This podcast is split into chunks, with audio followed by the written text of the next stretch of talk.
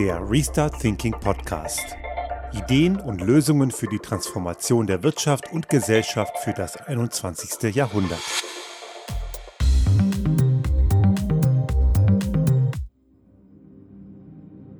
Es ist wirklich ein schöner Herbstmorgen hier im Leuterstahl auf 1100 Meter Seehöhe. Die Sonne geht da hinten gerade über die Ostseite des Tals auf nach einer frostigen Nacht. Ich finde diese Zeit des Jahres immer sehr, sehr schön. Und auch wenn wir den ersten Schnee hier zumindest nur gesehen haben, so drumherum auf den Bergen ist schon mal alles weiß. Und auch in dieser Woche haben wir einiges dazugelernt, zumindest sollten wir da was dazugelernt haben. Man sollte schließlich versuchen, jeden Tag dazu zu lernen. Und wir sind auch um einige Erfahrungen reicher. Und eine Erkenntnis vom letzten Freitag ist, die Partner der Sondierungsgespräche, Grüne, SPD und FDP, haben erfolgreich sondiert und haben jetzt beschlossen, dass sie Koalitionsgespräche führen wollen. Soweit, so Knut. Das Ganze ist deswegen ganz spannend, weil ja schon einige Erkenntnisse durchgesickert sind und die finde ich persönlich eher enttäuschend. Mir persönlich ist da viel zu viel FDP drin. Diese Partei ist ja die kleinste von diesen dreien und die kommt mir persönlich dazu viel vor. Aber das hat sicherlich auch was mit meiner Ablehnung dieser Partei gegenüber zu tun, weil ich halte sie nicht für liberal und ich sehe auch bei der FDP keinerlei Wirtschaftskompetenz, schon gar nicht für die des 21. Jahrhunderts. Denn man kann nicht heutzutage immer noch glauben, dass der Markt irgendwie alles regeln würde. Da bin ich ganz bei Albert Einstein. Man kann Probleme nicht auf die Weise lösen, wie sie entstanden sind. Aber genau das glaubt man dort und auch schon im Wahlkampf hat die FDP ja immer suggeriert, dass man Klimaschutz dadurch hinbekommen könne, dass man einfach nichts verändert.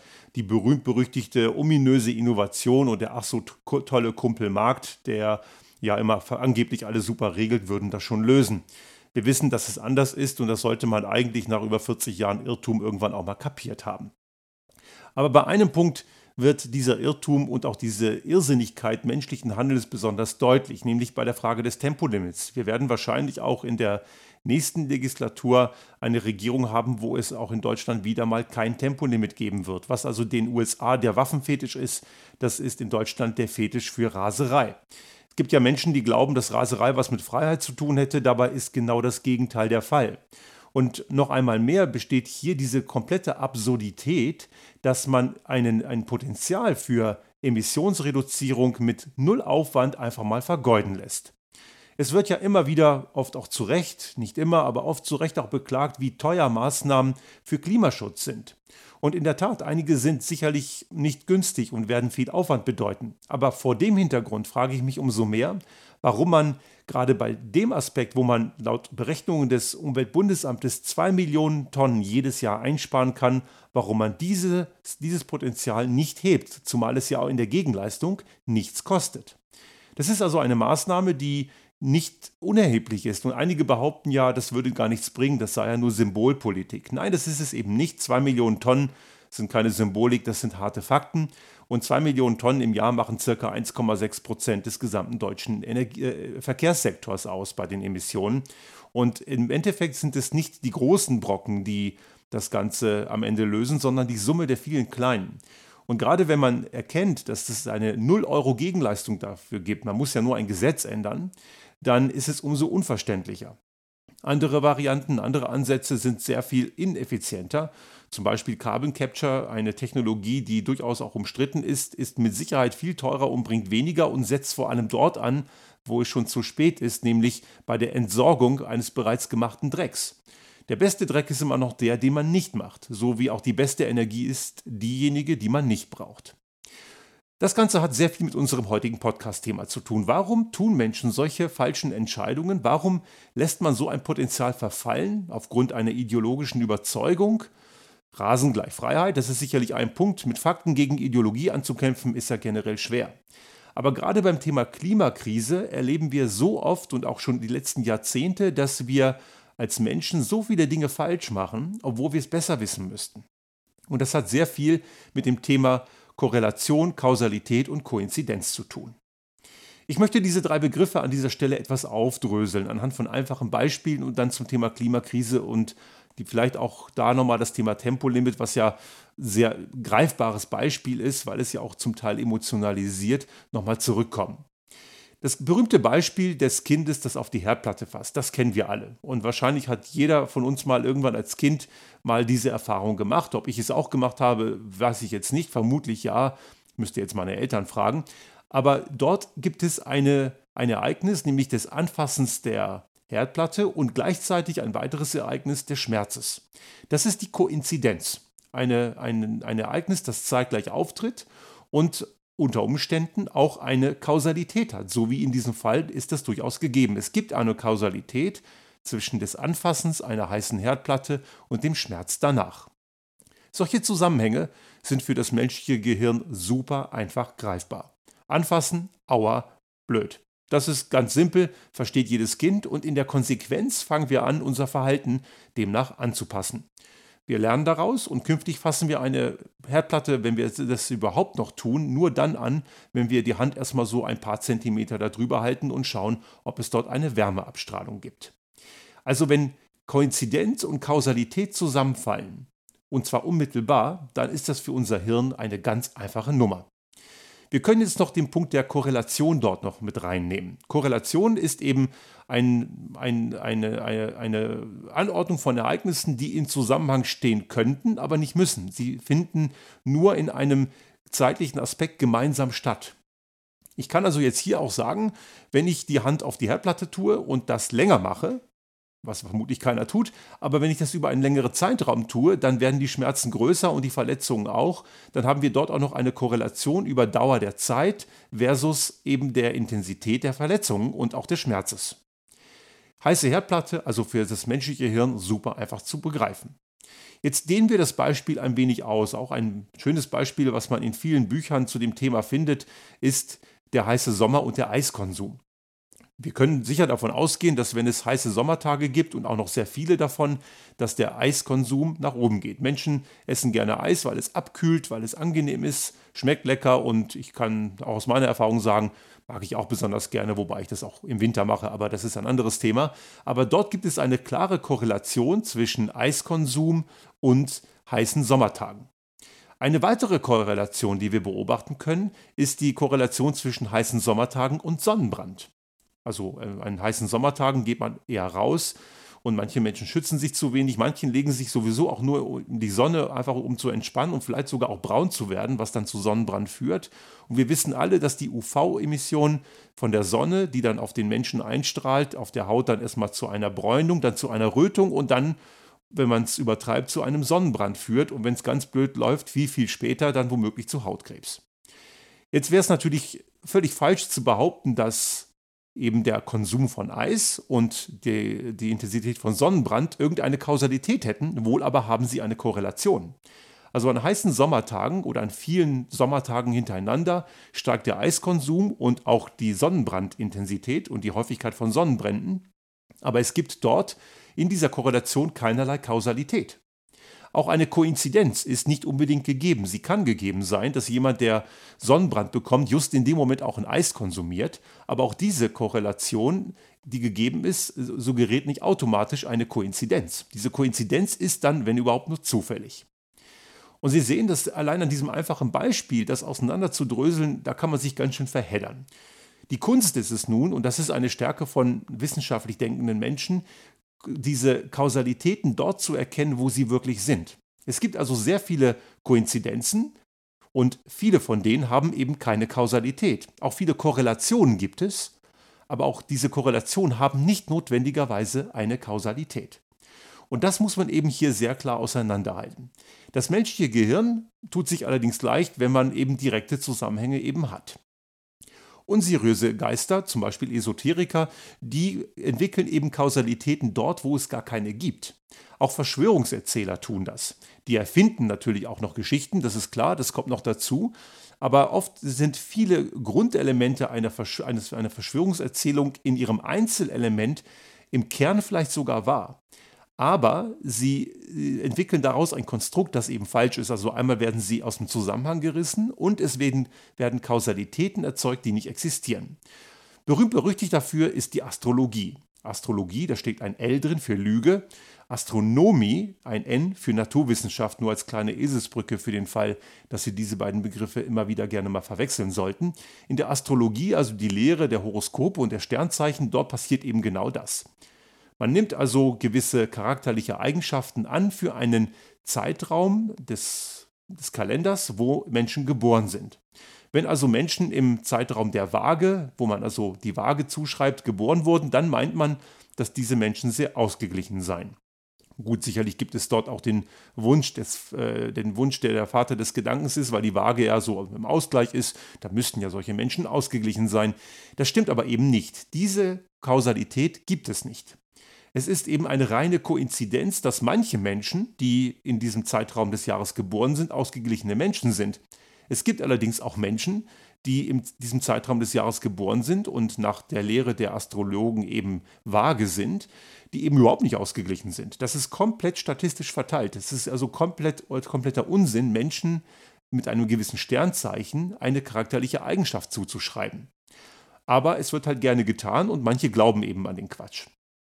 Nebenbei gesagt, jetzt nochmal die Sicht eines Astronomen, es ist eben äh, durchaus nicht so, dass wenn man in einem gewissen Zeitfenster geboren ist, dass dieses Sternzeichen stimmt. Ich bin ja im August geboren, laut Lehre der, der Astrologen bin ich im Sternbild Löwe geboren, stimmt allerdings nicht ganz, weil die astrologische Lehre eben sehr viel älter ist. Die haben nämlich die Präzession der Erdachse vergessen. In Wirklichkeit steht, äh, stand die Sonne zum Zeitpunkt meiner Geburt im Jahre 1975 eher Richtung Krebs als Richtung, Richtung Löwe. Aber das ist eine andere Problematik, zeigt wieder mal die Inkonsistenz.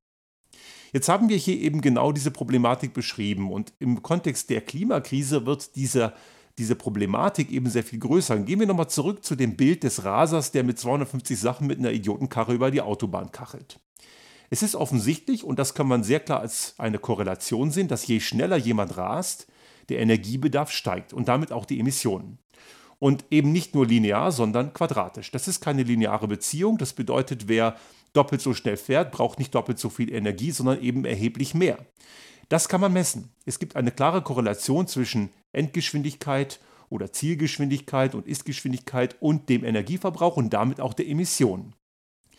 Des Weiteren wissen wir, je mehr Emission emittiert wird, desto mehr solche Treibhausgase gehen in die Atmosphäre und je mehr Treibhausgase, desto mehr erwärmt sich die Erdatmosphäre. Je mehr sich die Erdatmosphäre erwärmt und damit auch die Ozeane, nehmen Schlechtwetterereignisse zu. Wir wissen auch aus vielen Forschungen, aus der Klimaforschung, dass diese Jetstream-Strukturen, das haben wir auch in einem unserer früheren Podcasts ja schon mal diskutiert, instabiler werden. Dadurch verharren Wetterereignisse sehr viel lokaler und sehr viel intensiver und wir können durchaus messen, und auch dort gibt es eine Korrelation, die wir auch kausal nachweisen können, dass diese Intensität, seitdem der Mensch fossile Brennstoffe verbrennt, eben immer weiter zunimmt. Auch dort gibt es erstmal eine Koinzidenz, aber diese ist kausal nachweisbar und diese Korrelation zeigt eindeutig, dass diese Intensität mit dem Beginn der Industrialisierung zugenommen hat. Aus, aufgrund von geologischen Untersuchungen und Analyse vom Bohrkern können wir sehr gut rekonstruieren, dass die Intensität der Wärmezunahme und die Konzentration von Treibhausgasen mit dem Beginn der Industrialisierung ganz steil nach oben geht und es in der Erdgeschichte eine so starke Veränderung nie gegeben hat. Das legt nahe, dass es eine Kausalität zwischen dem Verbrauch von fossilen Brennstoffen, Beginn der Industrialisierung und der immer größer werdenden Industrialisierung und der Klimaveränderung eben gibt. Derjenige, der jetzt also, um das können wir jetzt zurückbauen, mit 250 über die Autobahn ballert, wie blöde, und damit seinen Minderwertigkeitskomplex therapiert, der erzeugt ein extrem hohes Maß an Beitrag an der Klimaveränderung. Das ist eben eine klare Kausalität und die ist wissenschaftlich belegbar. Dazu gibt es eben genügend Untersuchungen und Forschungen. Was allerdings fehlt, ist die Koinzidenz. Es wäre einfach zu verstehen, dass wenn man mit einer Dreckschleuder über die Autobahn ballert, was ja künftig eben leider erlaubt bleiben soll, dass es dann genau in dem Moment an dieser Stelle, wo das passiert, ein Unwetterereignis gibt und Krawum gibt es eben das große Gewitter und die Straße wird schlagartig überflutet. Dann würde jeder verstehen, Rasen, blöde Idee. Aber genau das passiert eben nicht. Das Ereignis, das heute eintritt, durch die depperte Raserei, wird seine Auswirkungen erst in einigen Jahrzehnten haben. Also diese zeitlichen Distanzen dazwischen sind enorm viel größer. Und das ist etwas, was das menschliche Gehirn einfach nicht auflösen kann. Man muss das trainieren. Das ist eben die große Schwierigkeit und die enorme Problematik an der ganzen Geschichte, dass wir genau diese Zusammenhänge begreifen müssen, obwohl sie zeitlich und auch räumlich so wahnsinnig weit auseinander liegen. Und das ist der wesentliche Grund, warum Menschen ihr Verhalten, obwohl sie besser, besser wissen müssten, im Kontext der Klimakrise nicht begreifen.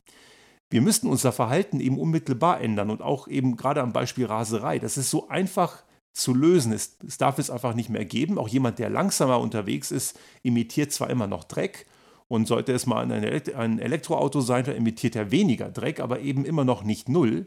Und wenn wir irgendwann nochmal smarte Mobilität haben, wo das Auto keine Rolle mehr spielt, weil das ja eine sehr ineffiziente und auch eine sehr teure Mobilitätsressource ist, nur diese Kosten zahlt man eben nicht selber, sondern die zahlt die Allgemeinheit, wenn wir da auch nochmal schlauer werden und da auch nochmal besser, auch dann werden wir noch Energie brauchen, aber nochmal weniger als heute.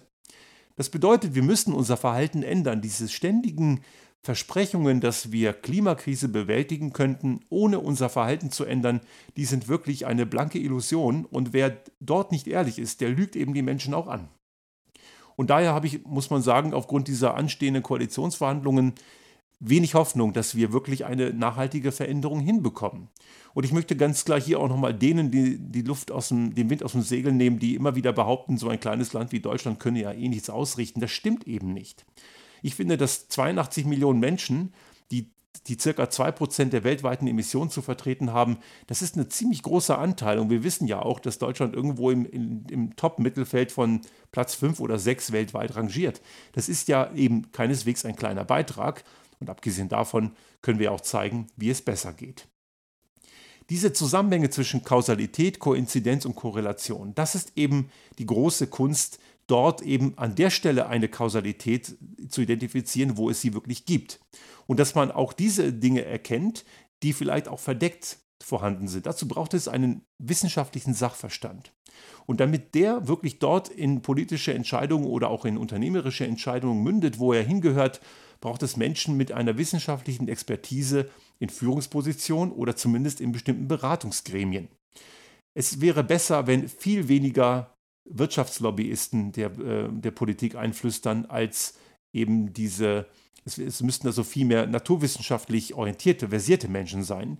Die gibt es zwar auch heute schon. Es gibt auch wirklich solide Naturwissenschaftlerinnen und Naturwissenschaftler, die die Politik beraten, aber man hört halt zu wenig auf diese, weil eben immer noch der Glaube besteht, die Wirtschaft stünde über allem. Und das tut sie nicht. Die Wirtschaft wird große Probleme haben und die werden immer größer. Das können wir längst sehen, aber es tut anscheinend noch zu wenig weh, dass wir Dinge wirklich so dermaßen nachhaltig verändern, dass sie eben auch spürbar sind. Und das ist dann nicht schlecht, im Gegenteil, das ist sogar sehr gut. Wir merken gerade einen enormen Anstieg der Energiepreise. Dieser Anstieg der Energiepreise hat allerdings nicht den positiven Effekt zur Folge, dass wir dadurch weniger verbrauchen. Das Problem ist, dass genau das Gegenteil passiert. Es wird viel mehr verbraucht und dadurch sind die Preise ja gerade hoch. Da erzeugt Kumpel Markt, der große Kumpel der FDP, wieder mal genau den Effekt, der eigentlich Quatsch ist. Wir brauchen immer noch viel zu viel. Wir müssten einen Mechanismus schaffen, der uns dazu zwingt, eben weniger zu verbrauchen und das, was wir verbrauchen, effizient zu nutzen und eben das, was wir brauchen, regenerativ zu erzeugen. Aber genau diese Anreizprogramme, diese Anreizsysteme, die fehlen momentan in weiten Teilen. Gut, ein Hoffnungsschimmer ist ja, man will ja klimaschädliche Subventionen streichen. Das wäre sicherlich ein Anfang. Schauen wir mal, was das am Ende wirklich bedeutet. Aber das führt dann am Ende dazu, dass genau diese Verbesserung eintritt und diese Rahmenbedingung kann nur eine Politik setzen. Und dann ist es eben, wenn man das tut, in den Augen der Neoliberalen die böse, böse Verbotspolitik, die man ja angeblich nicht will, während man Verbote woanders ziemlich dufte findet. Also es braucht ein Regelwerk und Regelwerk heißt auch Verbote. Gewisse Dinge müssen verboten werden. Und Verbote haben den Vorteil, verglichen mit Anreizsystemen, dass sie für alle gelten, egal wie dick das Bankkonto ist. Es macht natürlich durchaus Sinn, nicht alles zu verbieten, das will auch niemand. Wir brauchen Rahmenbedingungen, in denen die die Freiheiten zulassen und die gibt es auch weiterhin, die will niemand abschaffen. Daher ist der Sozialismusvorwurf ja auch immer kompletter Humbug. Aber es braucht eben Grenzen und eine Grenze kann sein, Raserei geht nicht mehr. Eine weitere Grenze kann sein, dass Neubauten ohne regenerative Energieerzeugung auch nicht mehr gehen. Diejenigen, die dann immer Verbot, Verbote schreien und sich dann äh, darüber beklagen über eine vermeintliche Ökodiktatur, sind genau die gleichen, die bei den jetzigen hohen Energiepreisen nach dem Staat rufen, um eine Preisbremse reinzujagen. Das ist scheinheilig und verlogen. Wenn wir wirklich in der Lage wären, Kausalität, Koinzidenz und Korrelation richtig zu erkennen, wenn das wirklich konsequent passiert wäre in den letzten Jahren und auch Jahrzehnten, dann hätten wir auch in Deutschland längst ein Tempolimit und ganz sicher noch einiges viel mehr. Und die Klimakrise wäre kein so großes Problem, wie wir es heute haben.